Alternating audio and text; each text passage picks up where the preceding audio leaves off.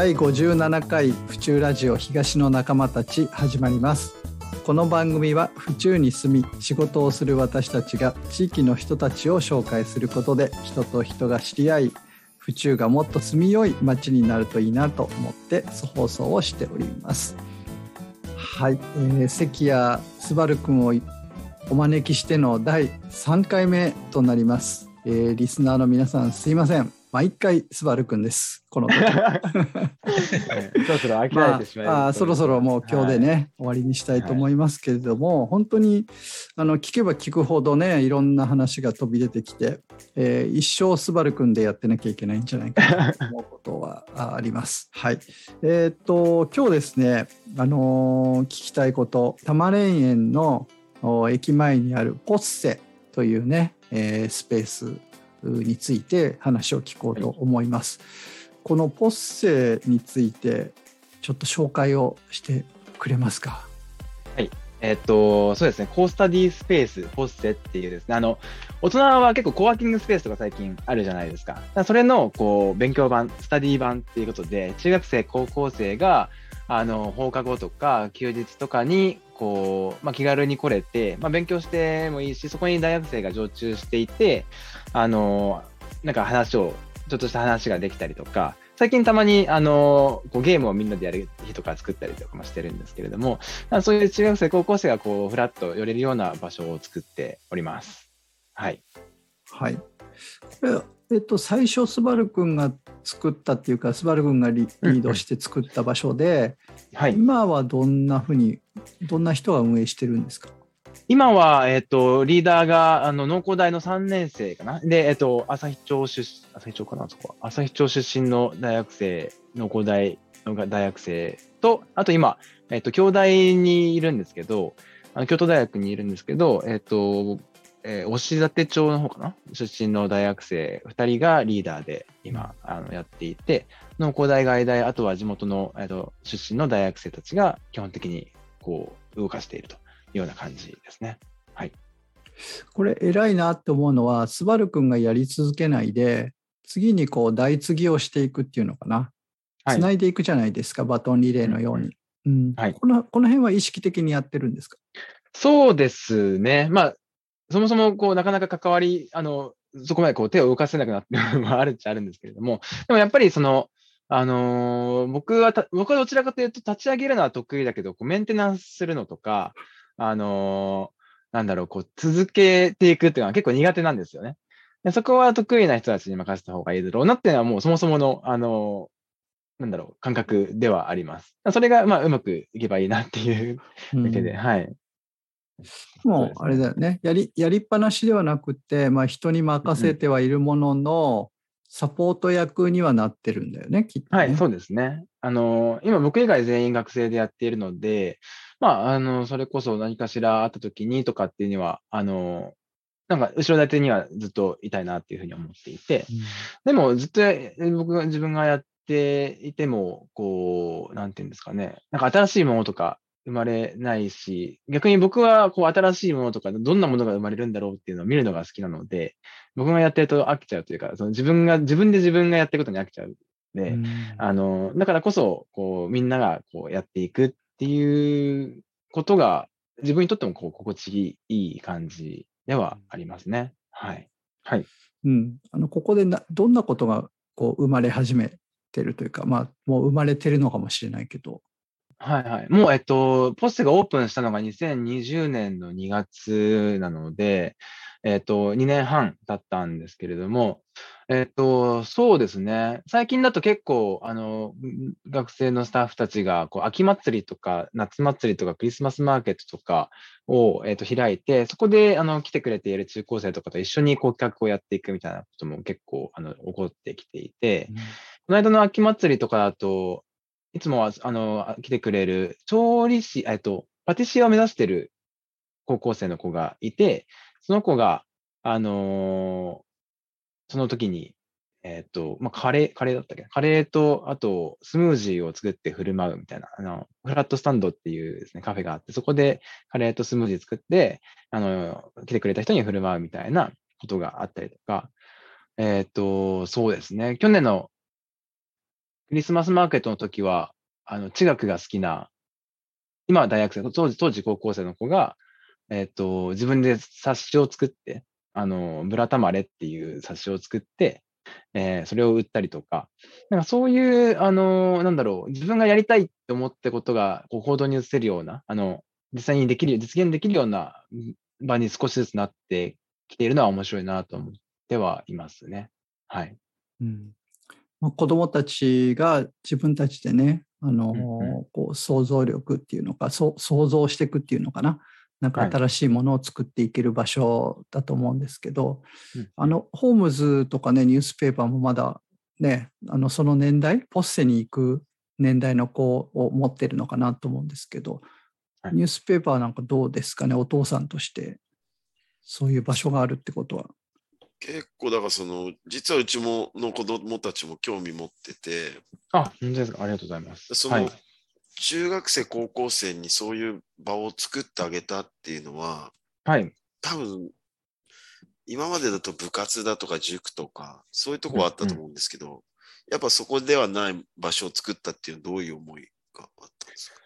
そうですね、えー、っとこのポステがの元々としては、高校生とよく僕が働いていたプラッツにあの勉強しに来る高校生たちと話をしていて、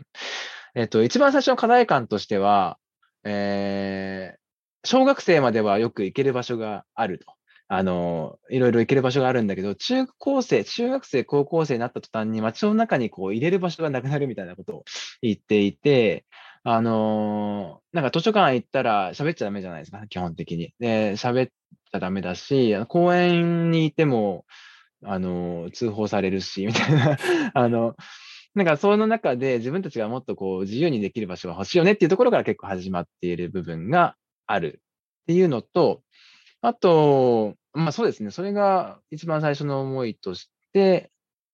あ、ありましたね。なんで街の中にこう中高生たちがまずいられる場所を作っていこうよっていうところから始まった感はあります。はい。ありがとうございます。ホームズはどう？お、お父さんとして。いや、うちもやっぱそのね、中学いちねん生と高校さんねん生の娘がいるんですけど、はいはいはい、でもなんか本当子供会の延長じゃないけど、なんかこのすばらくんの話を聞いてると、本当そのなんか人の関係性とかその和とかっていうのがなんかね、あの昔に戻るじゃないけど、昔はね、うんうんうん、あのいろいろまあね、それこそコンビニで集まったりとかたむろしたりとかっていろいろ遊ぶ場所があったけど、今って実際ないじゃないですか。もうそこら中に防犯カメラがあって、うん、でもうすぐなんかね、ダメだダメだっていう風な形になっちゃって、なんか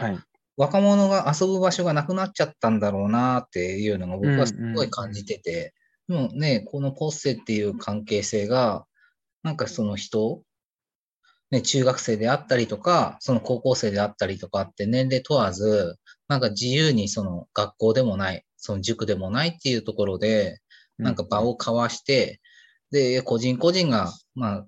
ね、視野が広がり成長していくっていう風な、なんか過程が大人ながら、あの、うん、自分もちょっと見たいなっていう風に興味が出ましたね、ここは。うん、はい。嬉しいですね。ありがとうございます。そうですね。なんか結構、ちょ昔のあの状況、僕もあの実体験としては知らないのであれなんですけど、なんとなくの感覚としては、あの、すごい区画整備されてるなって思っていて、最近のこう、あの、生活自体が、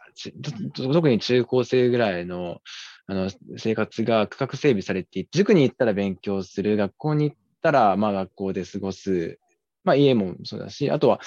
なんかその、そのなんだ、間の、こうゆとりというか、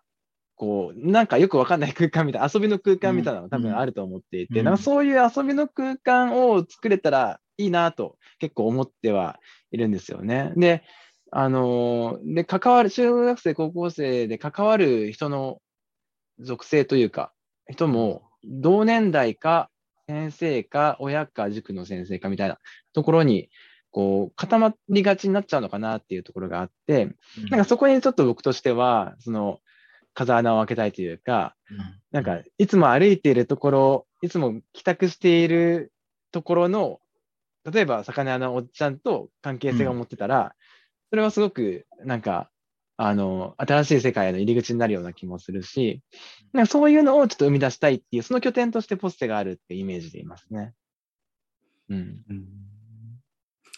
いやーね、面白いでしょう。大人でも覗いてみたくなる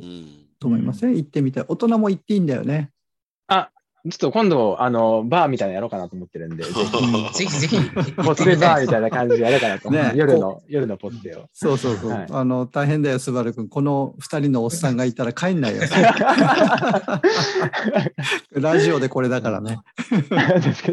でもね、やっぱり大人も出入りするような場所、うん、子供もそこに出入りする、同じところに出入りする場所ってなんか面白いよね。うん、いい、いい場所だなっていうふうに思いました。はい。あのー、まあもう一つぐらい話をしたいところですけれども、また来週ってなっちゃうと困るから、この辺でやめたいと思います。話は。はい。了解でございます。はい、うん。あのもうね、さんかいも付き合っていただいてありがとうございました。ありがとうございました。ホームズとニュースペーパーにちょっと感想を聞いてね、今日終えていこうかなと思うんですけど、とっても濃い話がね聞けたんで、うん、ホームズどうでしたか？さんかい続けて関谷さんに話してもらいましたけど、やっぱりその世界一周行ってるだけあって、うん、本当まあね、小さい頃からの育ちの関係もあるのかもしれないんですけど、あの見方がやっぱすごい開けてるな、うん、でね、そのポッセ最後のそのポッセでやっぱ卒業生であったりとか、やっぱポッセに関わった方々、子どもたちはみんな多分僕が好きなその言葉、お互い様っていう言葉大好きなんですけど、そのね、そこで育った子たちってきっと多分自分のことだけじゃなく周りのことも見れるようなその子どもで育つんじゃないのかな、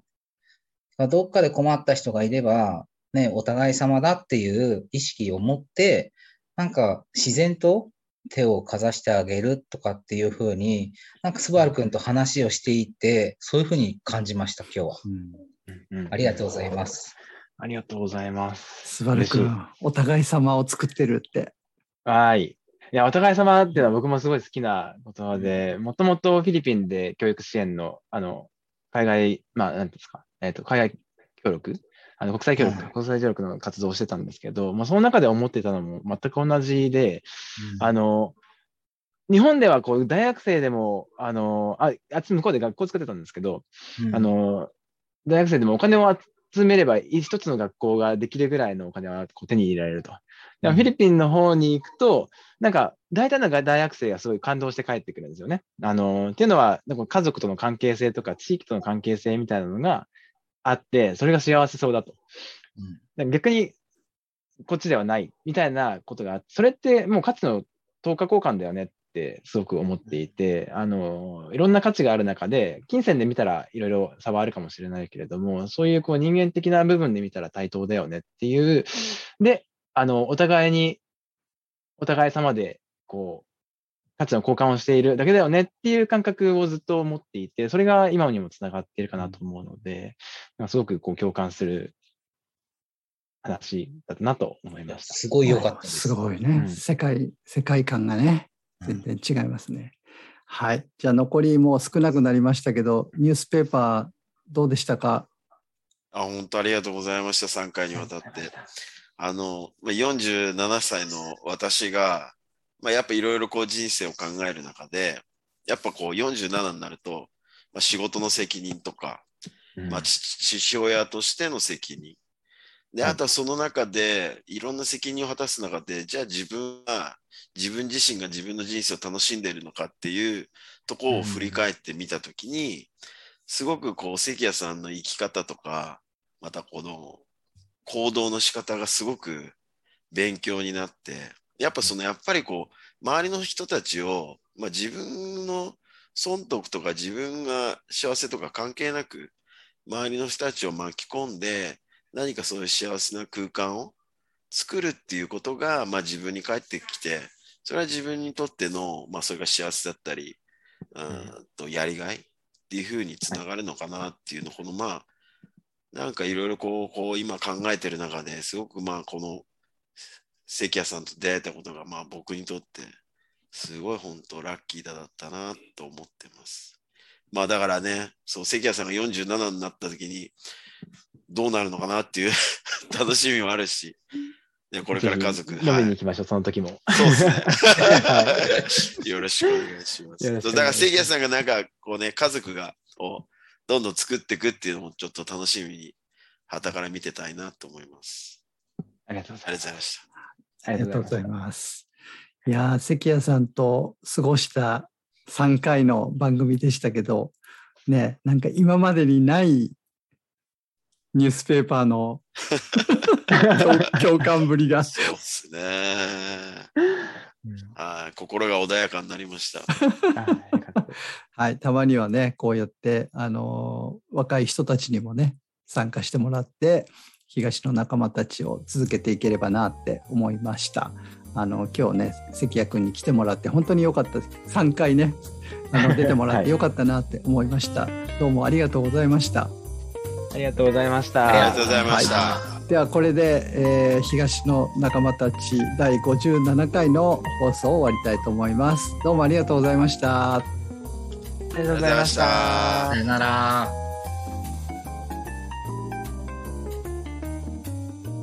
この番組は原田工務店ユーカリホーム、バーバー目覚み、読売センター府中第一、ブーランジェリーテールビバンの協賛でお送りしました。